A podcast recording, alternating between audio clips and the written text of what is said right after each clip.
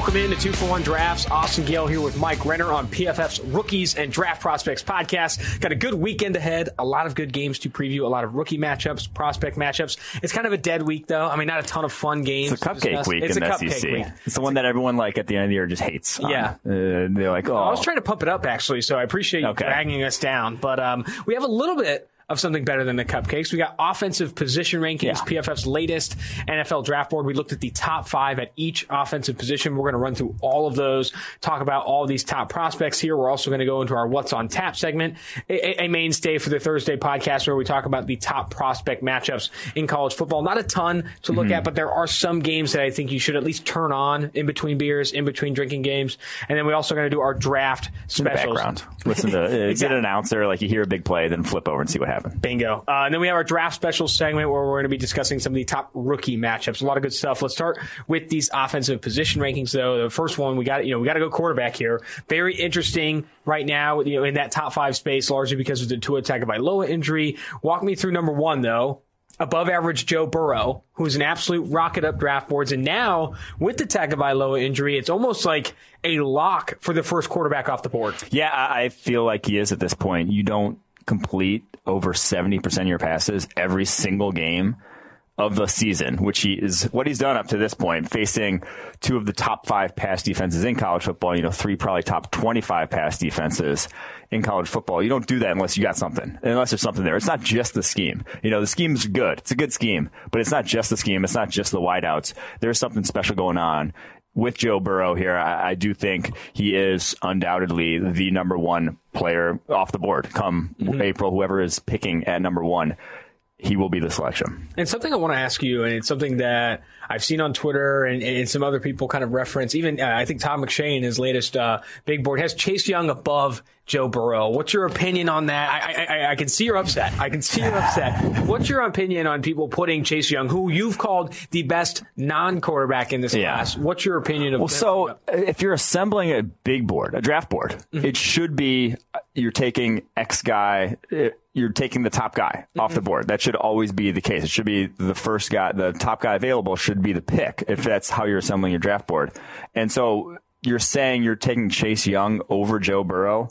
Uh, I mean, obviously, you can't assemble a draft board in a vacuum. You're supposed to, uh, obviously, if you have, uh, you know, if you have Deshaun Watson, you're not going to draft quarterback. Uh, but you're also not going to be drafting number one overall if you have. Yes, uh, but like so, I do think you have to take positional value into it. If there's a generational long snapper, you're not going to have him as the number one player on your draft board. You And have I think there to. is one in this class. I haven't looked at fully, but I do think there's one. There, there's one every five years. but, but no, you have to basically like you have to assemble it with value in mind, with the positional value, and so quarterbacks are always going to be pushed up higher. If if you believe a guy's a franchise guy, he will should be the number one guy on your board because like there's 14 or 15 quarterbacks in the NFL that are more valuable than even Aaron Donald every single year per our you know WAR number. So it's absurd to me to if you're assembling a board, taking value into account.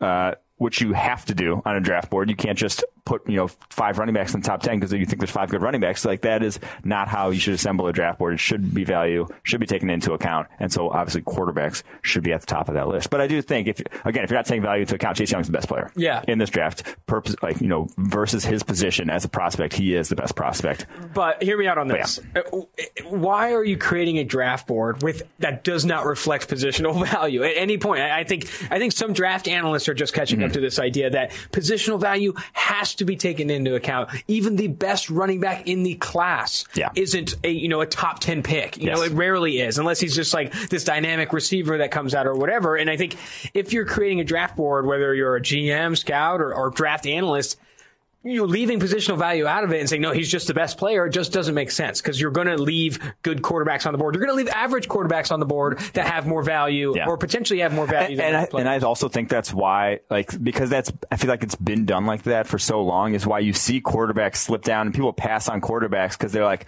oh, you know, this, this edge rusher that we, you know, we think is a better prospect at his position than this quarterback is, even though, you know, if you just hit on an average quarterback, you're getting so much more value. Your team is so much better than if that guy turns into an elite edge. I mean, look at Gardner Minshew. I mean, you hit on yeah, a quarterback. exactly. You should Gardner- be far more. Teams should be far more willing to take chances at quarterback than they are at this point. And then when you look at this quarterback class, I guess it gets us back to these offensive position rankings. At number two, you have Tua Tagovailoa with an asterisk next to his name uh, for obvious reasons. I mean, he has the, the injury, the hip injury that with a clean bill of health, he's the number two overall quarterback in this class and, and a top 10 pick. Yes. But with, with with the question mark there, the asterisk there, it does make things difficult. I kind of want to move past Tua Tagovailoa and Yeah. discuss th- this bottom three here. Justin Herbert at number three, the Oregon quarterback, Jake Fromm of Georgia, Jacob Eason of Washington. All three of these quarterbacks, Herbert obviously the best of the three, have a ton of value, and they they do belong high in our draft boards, even though they aren't the top players at their position. Yeah, and they've been going kind of opposite directions. So Herbert's been going up the second half of the year. Down the stretch here, uh, 91.3 passing rate over his last five games. He's looked very good. I mean, been very efficient with the football, avoiding those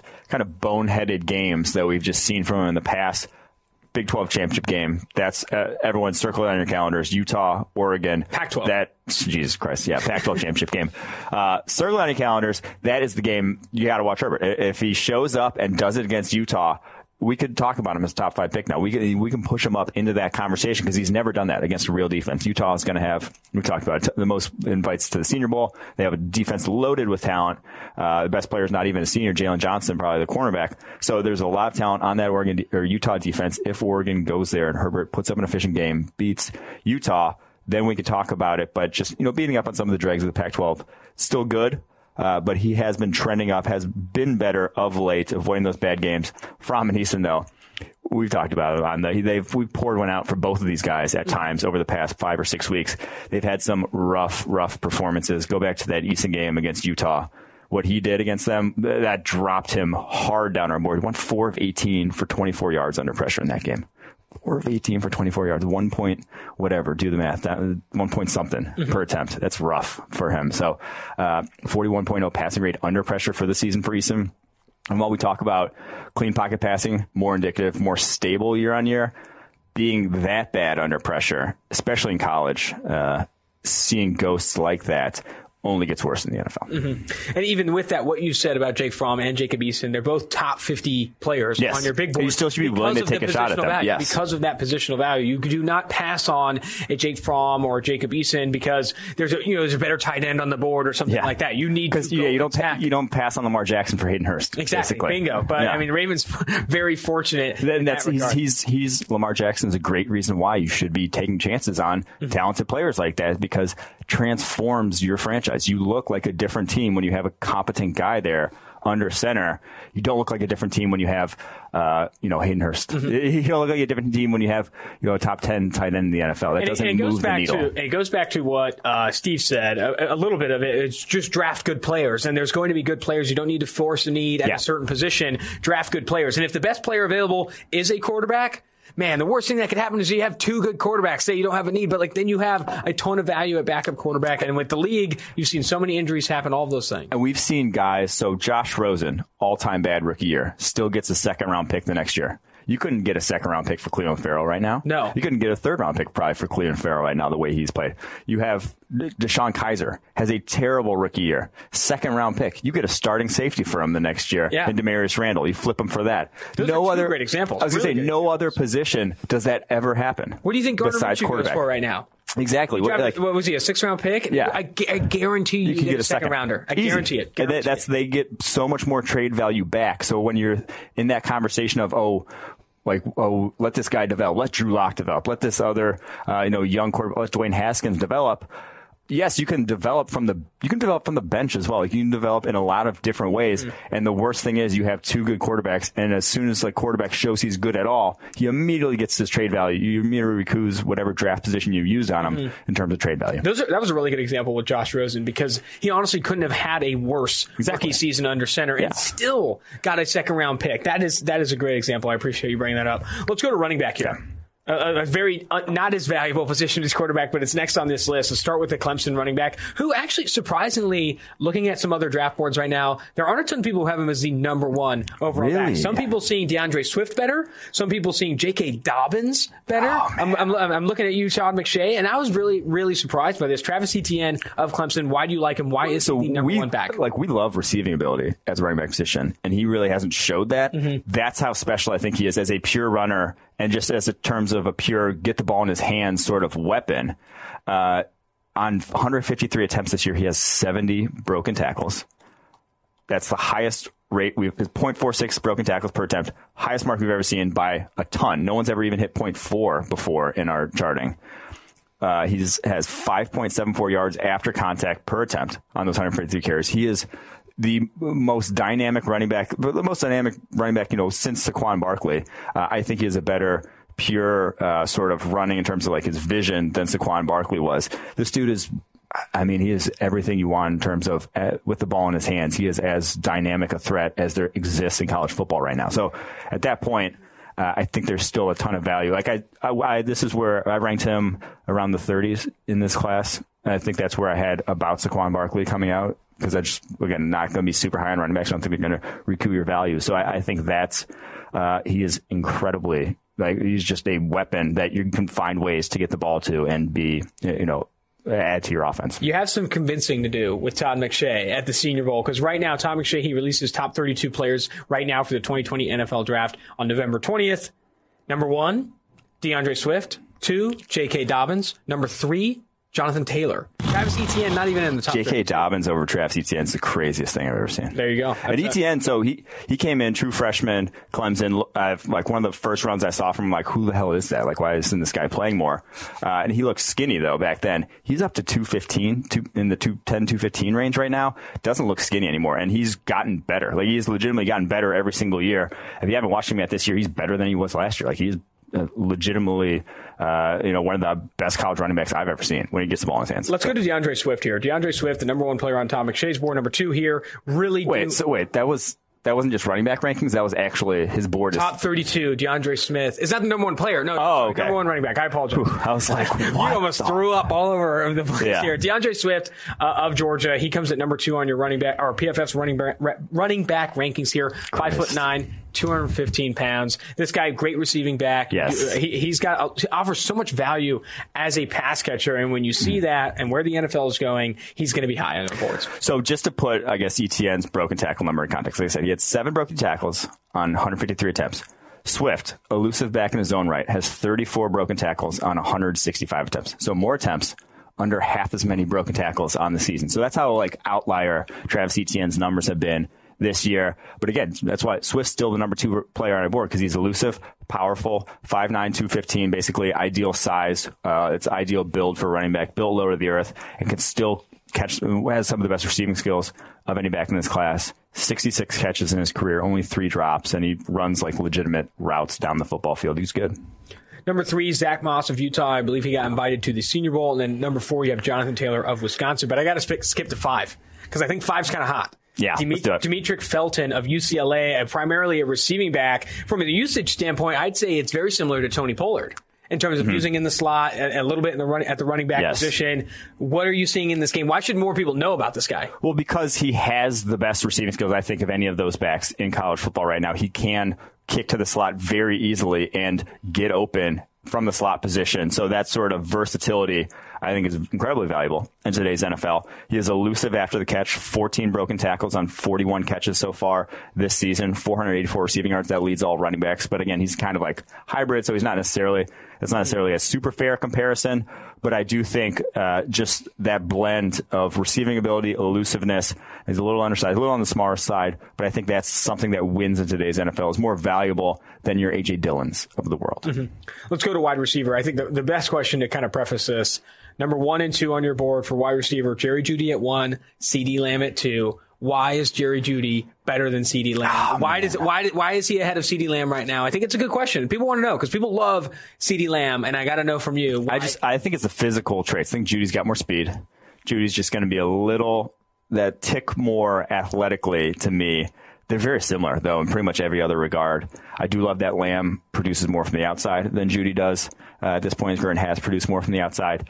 Uh, but it's close. I mean, they've they didn't start the season close that close in my mind. Now they're very they're pretty much neck and neck. I think they're fourth and uh, sixth on the last big board. So I mean, it's pretty damn mm-hmm. uh, close for two wide receivers. Let's go to number three, Colorado wide receiver Laviska Shenault, which to tease a little bit, we will be interviewing in the near future mm. on the mm. podcast, which will be fun. Um, got a nice connection to Colorado. Laviska Shenault, number three. I think the things we say about him is we'd like to see him in one-on-one situations. We'd like to see him throw. I mean, I looked at his stats recently. He does not get a ton of targets 10 plus yards down the field. I'm not even talking about deep targets, just, mm-hmm, just at the intermediate and deep levels of the field, rarely targeted in that offense. He's built like a running back. I saw someone on Twitter comping him to Deebo Samuel a bit in that he's kind of got very good after the catch, can force missed tackles. I really do like that ability from him. Give me, give me your take on Laviska. Yeah. So to me, he's, he's Cordarrelle Patterson. He's on a Cordarrelle Patterson spectrum of wide receivers to where your floor. like that spectrum. Okay. I really don't. I honestly don't. I know, but that's his floor. His floor is a guy who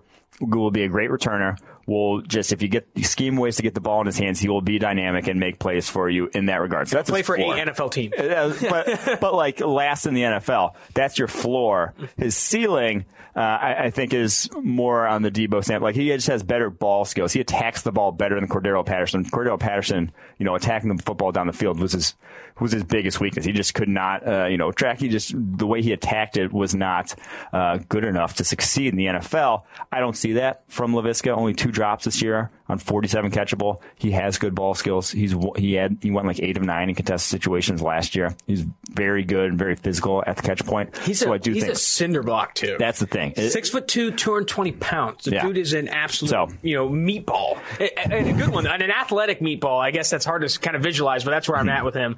I, I think he does a really good job of wearing contact for a wide receiver. I mean, you see a lot of receivers not able to sustain big hits and force missed mm-hmm. tackles at the catch point. He's forced yeah. missed tackles at the catch point. Yes. I think that's really impressive. Um, for number four, you have Henry Ruggs, the Alabama speedster, and at five, you have Tee Higgins of Clemson. But I want to know someone not in your top five.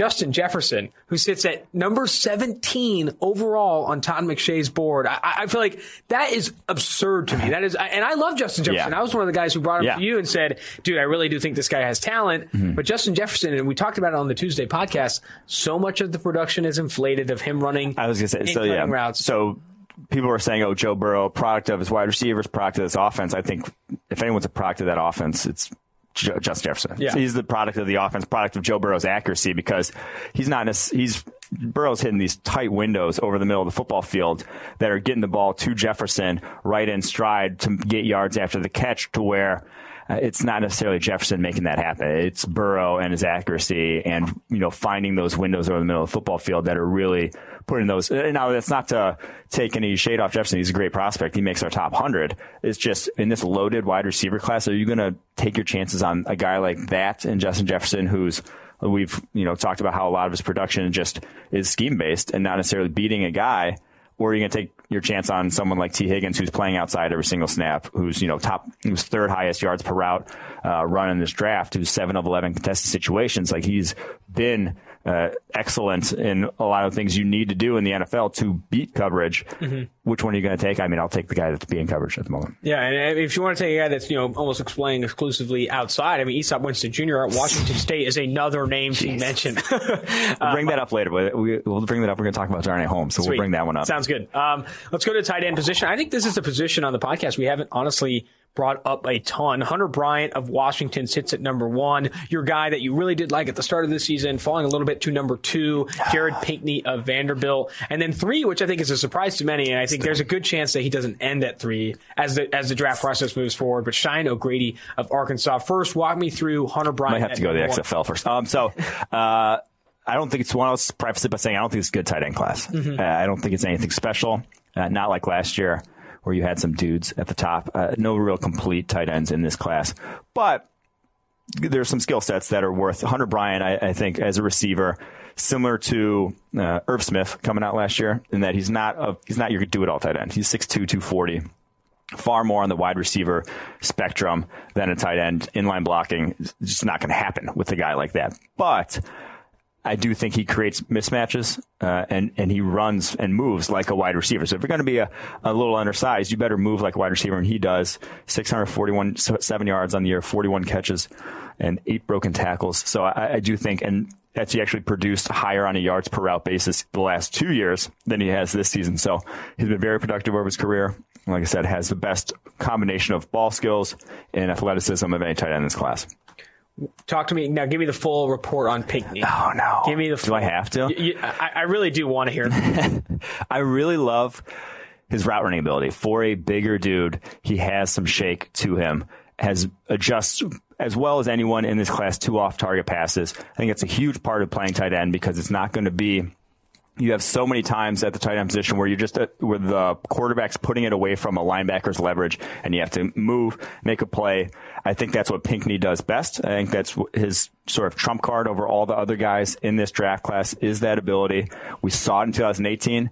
Have not seen it this year, but if you see it, if you've seen it, mm-hmm. you're gonna bank. You can get it, you can get it out of him again. Is yep. what I'm is what I'm banking on. Now he's a fifth year senior. He is older side. Uh, so maybe he's call him capped out, whatever you want to call him. But and the the production this year is concerning. But I'm still going to bank on that 2018 season that we saw. Jared Pinkney, the number two overall tight end on your big board, and then you also have Brycen Hopkins of Purdue at four. Both of those guys will be at the Reese's Senior Bowl this year. I think that's an opportunity for them yes, to prove some things even more. Pinkney for sure. Mm-hmm. I mean, this guy needs to show he that he, he can win against good competition at the Senior Bowl. But before we skip over to Brycen Hopkins of Purdue, we got to go to Cheyenne O'Grady of Arkansas. This guy very special after the catch. Dad's divorces again. Yeah, yeah. yeah. No, let's not bring up my dad's divorces again. But he broke 13 tackles on 63 catches over the past two seasons. Mm-hmm. Special after the catch. Looks like a special talent. The problem is off the field, multiple suspensions, team suspensions at Arkansas, and now he's left the team, deleted his Twitter account. There's yeah. a lot of things going on here that maybe Cheyenne O'Grady does not end up in the NFL. Maybe not even not in this draft. Yeah, I might have to. Ever. I just might have to rethink this one because mm-hmm. there's like so much smoke that, and apparently going back to even high school, there were issues with the him and his coaches. Really? There. So and where there's smoke, great. Mike, there's fire. There had been fire. There's there's something's ablaze here with O'Grady, and yeah, I, he might have to drop down a little bit more because uh, there's just something very off. It's very bad to leave a leave a football team mm-hmm. your senior year. Brycen Hopkins of Purdue. I know you have some concerns about his ball skills. 19 drops on 133 career catchable passes. That's 14.3 percent. That's not good. Anything over 10 percent, you start to kind of that's that's a flag. That's a red flag. Um, and uh, but outside of the drops there is some some things to like about this guy. Yeah, I mean, not good. There's like only two tight ends, I think, in the NFL right now with a higher drop rate this season. Like oh, that's wow. awful, and that's his career rate. Uh, that's not just like an outlier season. of a season. That's his career has been that bad. So pretty concerning there for sure for Brycen Hopkins. But he, he's the most athletic tight end in this class, probably in terms of size, speed, agility. He has he's similar to I, I wouldn't be surprised if he runs you know low four fives. Like he is that athletic but what are you going to do if you like? He's on the Noah Fant spectrum of what are you going to do if you the guy's going to drop one or two balls like every time you target him ten times? Like that's just concerning. That's just not. It's going to kind of going to kill your offense. I don't know. I, I struggle to.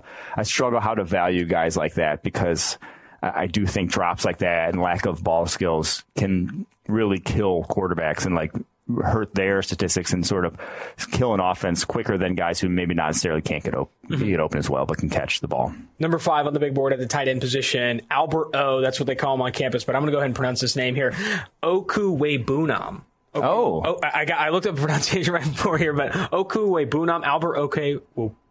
Okwuegbunam, number five tight end on the board. Uh, he's a guy that I'll let you take that one. But let's call him Alberto. Yeah, yeah, Alberto. But initially, I remember when we were reviewing the film before this season, I kind of liked what this guy brought to the table more than Pinkney in some areas. I thought his mm. route running was interesting. I thought he he offered value for that Mizzou offense. Where are you with him right now? I think he's pretty straight liney. I don't I don't love him as a uh, his agility. I don't think he's that. Uh, you know, shake to make a guy miss sort of tight end. Uh, but I do love he's big. You know, he's one of the bigger tight ends in the class. I think he goes 255, 260, uh, has good straight line speed, good ball skills. Uh, so he's been great in the red zone, 23 touchdowns uh, over the last three seasons. Uh, so I do think he offers some value, but I, I just he doesn't have I, I, think everyone above this list has a little bit of a trump card that beats Alberto's at this mm-hmm. point. Yep, there you go. I'm sorry, I was reading through the comments, and some people are upset they don't have my glasses today. They, oh. I, I, broke them over the weekend, and some guy called me a four-eyed bastard. That's where we're at right now in the YouTube comments. But let's go ahead and move Never forward to comments. let's go ahead and move forward to the uh, tackle okay. position. Top five tackles here. First two we've been talking about for a while: Andrew Thomas of Georgia, and then number two, Tristan Wirfs of Iowa. What's separating yeah. these two, in your opinion? Ah, it's so tough. I go back and mm-hmm. forth, and I have. But that speaks to the yeah. to, the strength of the class. Yes. I, I, like when you say, "Man, it's tough," because that means you know go back to the mm-hmm. receiver position. Jerry Jeudy, CeeDee Lamb, both high end talents. Tristan Wirfs, Andrew Thomas, both high end talents. Not necessarily you can't go wrong, but these guys are playing at a very high level, and both of them are in that conversation for top ten. I, I think what separated them in my mind here is just competition faced. Mm-hmm. So Thomas has faced, you know, Julian Okwara, Khalid Kareem from Notre Dame, faced Jonathan Greenard uh, from Florida, and Zuniga on a couple snaps in that game. So he's faced better competition than Wirfs. Wirfs has faced Carter Coughlin. He's faced that's about it. I mean, he really hasn't faced a ton of good edge rushers yeah. so far this season at Iowa. So, uh, what was it? Zack Baun as well. I, I, guess he did face in that against Wisconsin. So, not a ton of, you know, talented edge rushers that he's seen. So that's the difference in my mind because both playing excellent football mm-hmm. still.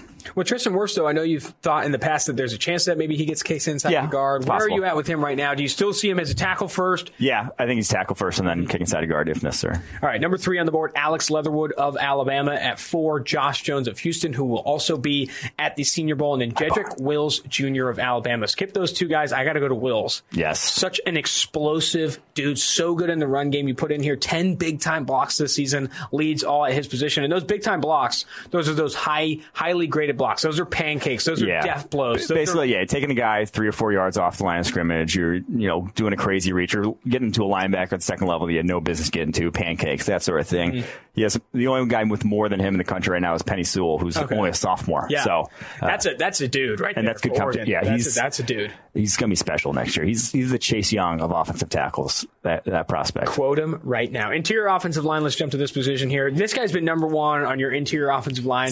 For a while, and it's not changing regardless of injury because the guy's been a little, little, injury plague. But Netane Muti of Fresno State, a nasty Hawaiian-born monster, b- built like a monster. But he's so good in the run game, yeah. and also what I like about him, I feel like I always bring it up because he's nasty. That's what pops out on tape. But he's also very good in pass protection. Yes. And sometimes you see some of these nasty. Uh, uh I want to bring up Drew Samia, the Oklahoma guard, who's mm-hmm. kind of a nasty, a finisher, struggles a bit in pass protection, can sometimes get a little over aggressive and lose his footing and, and get beat there. Netane Muti, a different story. He can turn it on and turn it off. That's the crazy thing about Muti that I love so much is that he has these blocks where he lights guys up, but he never has the blocks where he like goes for a kill shot and then falls flat in his face. Like he is on balance. He just can well timed kill shots. Sink his hips and explode uh, better than you know any other offensive line in the country. He's a freak of nature this guy. John Wick, in a sense. If you watch the John Wick shows, like he takes some crazy shots and he always hits them like square yes, between the eyes. Exactly. That's Netane Muti. He he really is very just the best interior offensive lineman in the country. Unfortunately, only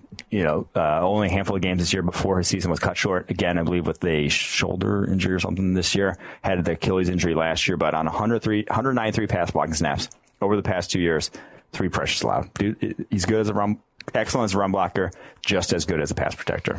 All right, Tyler Biadasz of Wisconsin. He's a guy that I think a lot of people are going to have number one on their interior offensive line rankings. Mm-hmm. A, lot, a, big reason why, because no one watches the group of five and no one's even seen it yeah. Muti. But Tyler Biadasz is a guy who I think going into this year had very high grades in PFF mm-hmm. system, and he's still earning high grades now for Wisconsin. I think I look at him and I see the grading profile, and I'm like, okay, this guy's a, a safe pick. Yeah. He's like a high floor pick. Exactly. I, I don't think he's super. He doesn't get you near as excited as you when you watch Muti, but smooth gets pops off the snap, quick off the snap, has size to play. He could probably even play guard if you wanted to play guard. And he's been a top five graded center freshman year, sophomore year, now junior year in college football. And did he even? Did, he was a walk on or something. I, I, remember writing the background, or he there was something along the lines of like he wasn't even supposed to play center, but now he's playing. I'll have to dive into the background, but I think he has an interesting one. Yeah. Um, let's go to Creed Humphrey of Oklahoma. He's another name I think that gets tossed around a ton at the top of um, interior offensive line rankings right now. Where do you see his game? Yeah, I just love that he's been so good in pass protection, even when he hit the ground running as as a redshirt freshman last year.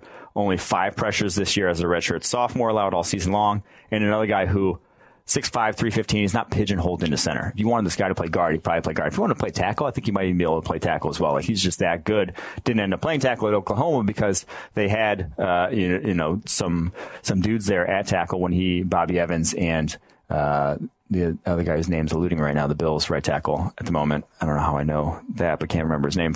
Ford.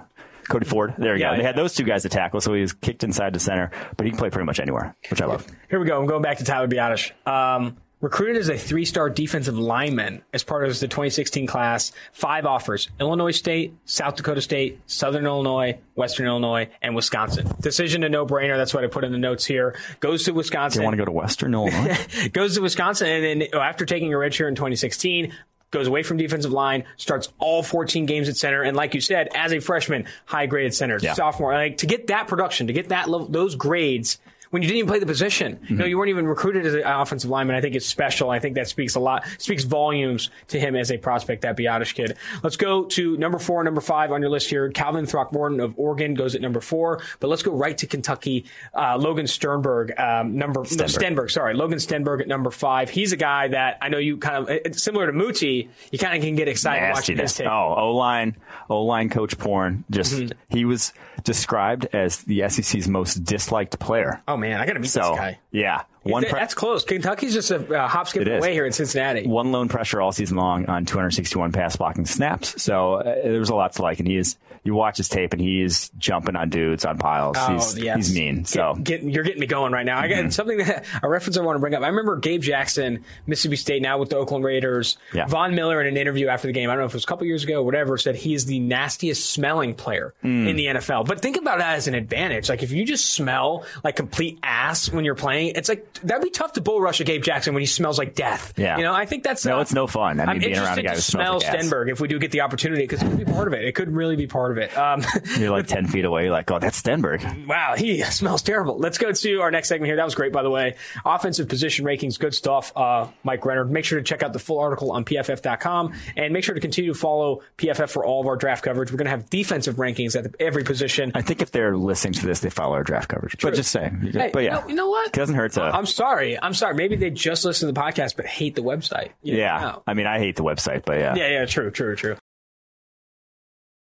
Uh, let's go to what's on tap PFF segment here on the two for one draft podcast, where we look at top prospect matchups. We're going to go KJ Hamler, slot receiver for Penn State, going against Shaun Wade, who's not talked about enough on that Ohio State team. A lot of people love Jeffrey Okudah, even ourselves, but Shaun Wade, another special talent. I think going against KJ Hamler, this will be interesting. Yeah, Shaun Wade's in our top 100. We're probably not as high on him as some other people. It's kind of difficult to evaluate because I think he's a guy who his future would is going to be at outside corner. Uh, He plays exclusively slot for uh, Ohio State, slot box, whatever. He's not playing outside corner, but I think that's would be where his best position is. So I'm kind of just like hesitant on putting a guy uh, that highly. Now he's good in the slot. I don't, but again, I don't think that's his best position. So I, I was just outside corner is just a different animal. You know, being able to stick with guys one on one is a different animal from playing that underneath zone or staying with a guy in the slot. So uh, I like the traits. I like what I've seen from him so far this year. But yeah, it's just he might he might be coming back to raise his draft stock with uh, you know Arnette and Okudah probably gone. Do you like Hamler? Give me your take on Hamler. Yeah, Hamler made our top 100 too. Great speed from the slot. I think once the ball is in his hands, he is very dynamic. Uh, he has had serious drop issues this year. What is it? Something like already has 10 drops on the season. That's a problem. Going to need to see that fixed. Uh, only a redshirt sophomore, so no. And at 5'9", 173, I'm, I'm not sure he does declare. You don't see a lot of undersized guys. Actually, 11 drops this year on 57 catchable. It's Wow, rough. that's it's, a, bad. it's a wild number. Brycen Hopkins level. Yeah. So we'll see about him if he does declare, but that's a good matchup for both of them because Wade's a little more physical.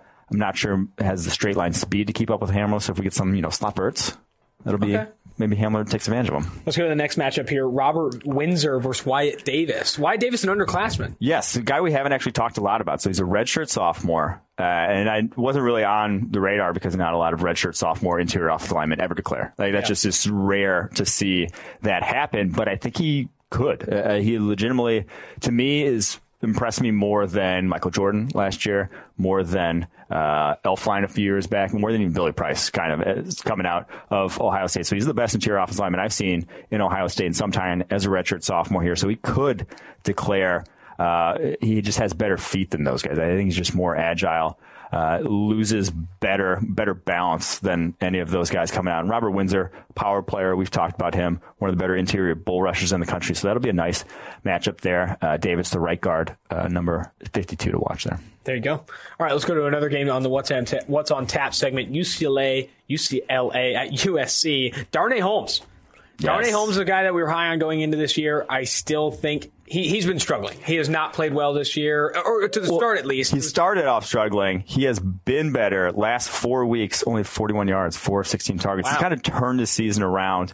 That ankle injury that started off, maybe it lingered. Maybe it was lingering. You know, that Easop Winston game. You could probably throw that, burn that, burn that tape. Dude, that's a bad tape. Burn That's that bad tape. tape for That was bad tape. But the last four weeks, like I said, he's looked like a different player, and the, the skills are still, the talent's still there. You see a, you just see some guys move, and you're like, okay, that, guy, that guy's going to be an NFL player, but is he going to fit, really figure it out and get himself into that, you know, first round conversation, which is what we thought he could have been heading into this season. Here's his opportunity. Yes, here's his opportunity. Going against USC, Amon-Ra, St. Brown, Pittman, Vaughns. There's going to be plenty of opportunity. He's gets the gamut of Amon-Ra St. Brown, great route runner, quick, shifty. Pittman, much bigger, much more physical. Darnay versus Pittman seems like one Yeah. he's got to prove himself. Yeah. I think this is a great game to watch. You said there may be some cupcakes here, but UCLA at USC, especially with Darnay Holmes turning the corner, I haven't even Mm-hmm. been you know been diving in ever since that Easop Winston Jr. game. I wrote him off as returning to school. Really, just kind of you're you're going Mm-hmm. Yeah. or transfer. Or transfer, there, yeah. There's some there's some rumors that he might transfer, uh, but I think I might have to go back and watch the tape on Darnay a little bit more. Um, Did well against Colorado. I, I like that tape against Laviska. a lot of tape I have been watching though is this UC, USC receiving corps. Michael Pittman, Amon-Ra St. Brown, both of those guys are very outstanding. And Tyler Vaughns too sometimes gets forgotten, but he also has shown shown some flashes. I think this is a great one to watch. And um, UCLA at USC, that's a rivalry. I mean, that's something. that, you know, Crosstown. you know, let's turn it on Yeah. here. Like Chip Kelly and all that. I think that that's there's something to get excited for there. Let's go TCU at Oklahoma. We got CeeDee Lamb versus Jeff Gladney. Jeff Gladney, I believe, got accepted or accepted an invite to the Reese's Senior Bowl. He'll be there. He's the guy that graded really well last year. Not off to the same start this year, but still showing off a lot of good things. Uh, and CeeDee Lamb, number two wide receiver on your board right This one, so this one has two great wide receiver cornerback matchups, but this one, hopefully, CeeDee plays. Missed last week against Baylor. They haven't said why. You know, he's injured. They haven't said what the injury is, uh, but hopefully he's back this week. They said his status still up in the air, but this is a matchup where I, I don't think CeeDee's faced a prospect uh, like Gladney so far this year. Gladney got 4-3 speed, legit uh, ball skills down the football field, can hang with Lamb on a straight go. I don't think Lamb's really seen a lot of guys this year that have that athletic profile that he's going to see from Gladney. So that matchup will be huge. Will he still be able to win down the football field? I, you know, probably CeeDee, CeeDee Lamb. But I, I do, I do want to see them go head to head, and hopefully he's fully healthy in that one. In that same game, you also have Parnell Motley. Going Yes. to get the cornerback for Oklahoma, who is draft eligible, eligible this year, has earned just a 69.8 coverage grade so far, but he'll be going against good competition to Jalen Reagor, who has stepped it stepped it up of re, of late. I think he's playing a lot better. I still think he returns to school, but he's Yeah. playing a lot better right now down the stretch. Yeah, so uh, Motley, a senior, uh, had jumped on the scene back in 2017. Had an 81.2 coverage grade in that one, 11 pass breakups. Hasn't been quite the same since, but he's very good at the line of scrimmage, which that's why I think this is a great matchup to watch for Reagor because. Motley, one of the best press coverage corners, like at the line of scrimmage in terms of getting his jam in there, affecting the route. And he's played press coverage on 211 of 289 coverage snaps this year. Every snap. That's basically like he is playing press coverage uh, on you, and he is apparently going to be tracking Reagor in this game. So you're going to see him every single play. So this will be great from an evaluation standpoint. You get to see a guy who's very good in press coverage against a speedy wide receiver who plays pretty much outside. Needs to prove himself at the line of scrimmage. So Reagor, this is your chance. Put out, put on a show here against uh, against the cornerback who I, I think Motley will be drafted. Probably more of a day three type prospect at this point. I just don't think he has speed, which that could that could come back to haunt him against Yep. a guy like Reagor who's going to run the four threes. Very good. Let's. Uh, that's going to tie a nice bow on the. Um, excuse me. What's it on tap segment? The prospect preview segment. We're going to move forward now to the rookie segment, draft specials, looking at rookies to watch, specifically matchups to watch. Let's start. And this was an interesting one. Jamel Dean of the Tampa Bay Buccaneers going against up. the Atlanta Falcons. Jamel Dean earned very high coverage grades in back-to-back games. In the two, in the first two games of you know his NFL career, where he's played significant snaps. The game after, he doesn't play a single Oh wait, no, he no. He, two weeks ago against Seahawks, Mm-hmm. Yep. terrible coverage grade. Oh, yeah, he true, got true, toast, toasted by DK Metcalf, and then he has the game of his life Mm-hmm.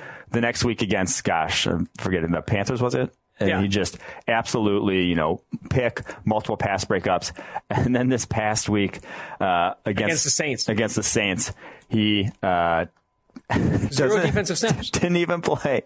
They said they wanted to play more zone. Yes. Which would be great if you had corners that were good in zone that you were going to play over him and didn't get torched, you know, for 34 points. Mm-hmm. That was a head scratcher. I don't know how much zone they're trying to play against the Falcons, but uh, there's a simple thing here. You got to put your best players on the field, especially at a position where you don't really have a ton of talent yeah. at the cornerback position. It was so again, Seattle a 35.8 coverage grade, but I, I, what I'll say about that, he got roasted by DK Metcalf a handful of times. Still still had three pass breakups. Yeah. Then he has a 95.6 coverage grade against the Arizona Cardinals, oh, yeah, one Arizona. interception, two pass breakups. They go on to take on the Saints in Week 11.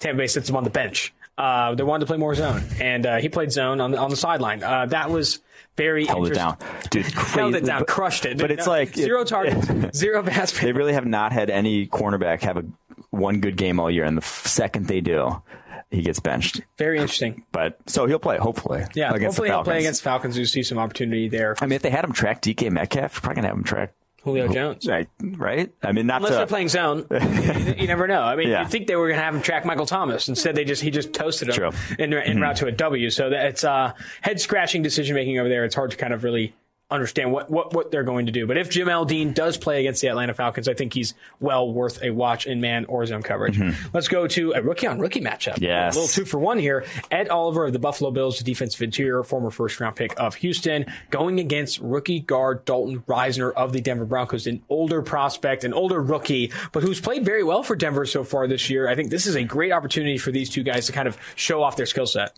Yeah, so we highlighted Oliver last week. Said he was going up against a favorable matchup in that Miami offensive line. He did all right, four pressures. Uh, 76.0 overall grade on defense. That's what, you know, you gotta, gotta beat the bad guys first. That's, mm-hmm. that's doing pretty well in that one. So he did well, but this is a little different animal. Dalton Risner's playing a lot, lot better than those interior guys for Miami. He has a 74.3 pass blocking grade for the season. One of the better uh, pass blocking grades at the guard position. Hasn't allowed a sack, only 11 pressures all season long.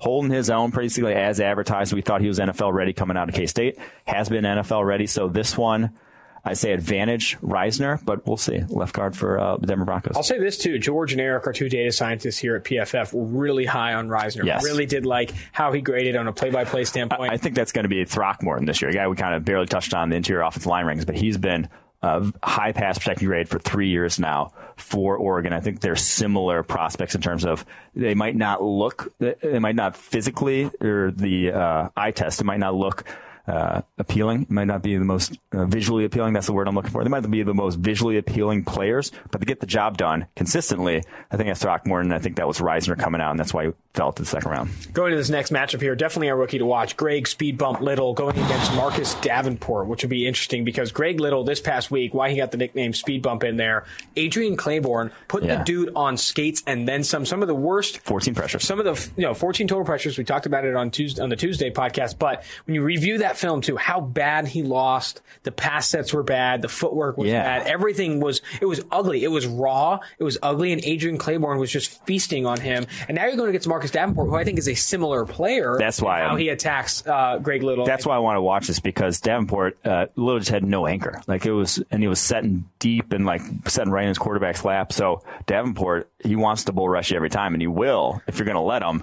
Uh, just hopefully Greg Little doesn't let him because this could be double digits again. Dude, and if it's not especially Marcus against Davenport, Seattle, it's Cameron Jordan. It's, it's even worse. Especially against New Orleans, where they're not going to be like they're probably going to be playing down again. You know, the Panthers are probably going to not have a lead. Probably going to have to be throwing 50 times again that could get ugly again. Dude, absolutely. I mean, dude, so. this is going to be a huge problem because, like I said, it's either Marcus Davenport, which I'll probably he'll probably see the most of. Mm-hmm. But if the Saints try and get nasty and throw Cameron Jordan his way, things are go- not going to look good. And you already had Daryl Williams getting called fat by Takk McKinley. The, uh, the, offensive line is in shambles right now. Morale is low, and Greg yeah. Little's going into the room, and people are really asking him, "We're, we're thinking about moving you to center." Like, I mean, there's just it's it's a bad look right now for Carolina. And and Kyle Allen I'll say this: he came out of the gate strong. The QB wins team were great, but he is grading very poorly right now. Yes. He's one of the lowest graded quarterbacks. From, no, he is the lowest graded quarterback um, from a clean pocket this year. Ooh. He's also struggling significantly. Yeah. Um, I never on, bought throws of ten plus yards. Yeah, I was. You never. So I always am hesitant to crown a quarterback until they actually have to go win a game, until they actually have to throw 50 times and it's on their back to win a game. You can, a lot of guys can succeed when you're protected, when you've run the, when you're running the ball well, uh, and when you can check down to backs and they give it to you. But when you have to go win it yourself, which is what he's, you know, tried to have to do against the Packers, uh, last week, uh, as well against the Falcons, when you have to go do that, that's when I, that's when I actually will buy in. If you can go out and do that, Kyle Allen has not. Has Unfortunately- fallen flat on his face in that. Unfortunately, that's the story of Gardner Minshew's benching because Yeah. Mm-hmm. we had to go out there and beat that. Uh, I think it was the Texans. In the fourth quarter, he throws you know two two picks and, and fumble. And It, was, it was an absolute falling apart. Um, but Gardner Minshew, you know, I love the kid. I think I think he could rally back. But again, it's a good. I think it's a good point you make. You have to judge a quarterback on how he can take over and win games late. And Kyle Allen struggling to do that. You saw all four of those interceptions he had this past week were awful, poor decisions. Inaccurate. Yeah. It, it wasn't like a batted pass or the OJ Howard uh, behind the back flip up that Jameis Winston fell victim to. They, they, these were bad passes, bad decisions, inaccurate throws. Uh, poor Kyle Allen, poor Kyle Allen, and poor speed bump Greg Little. Um, that's going to do it for the two for one drafts podcast. It's been fantastic. Thank you, Mike, and uh, thank you Thank to you. all of our listeners Thank and you. our live watchers on YouTube. Remember, you can find us on Spotify, Stitcher, and Apple Podcasts. But until Tuesday, make sure you're uh, liking us on all those things. So this has been Austin Gayle, Mike Renner on two for one drafts.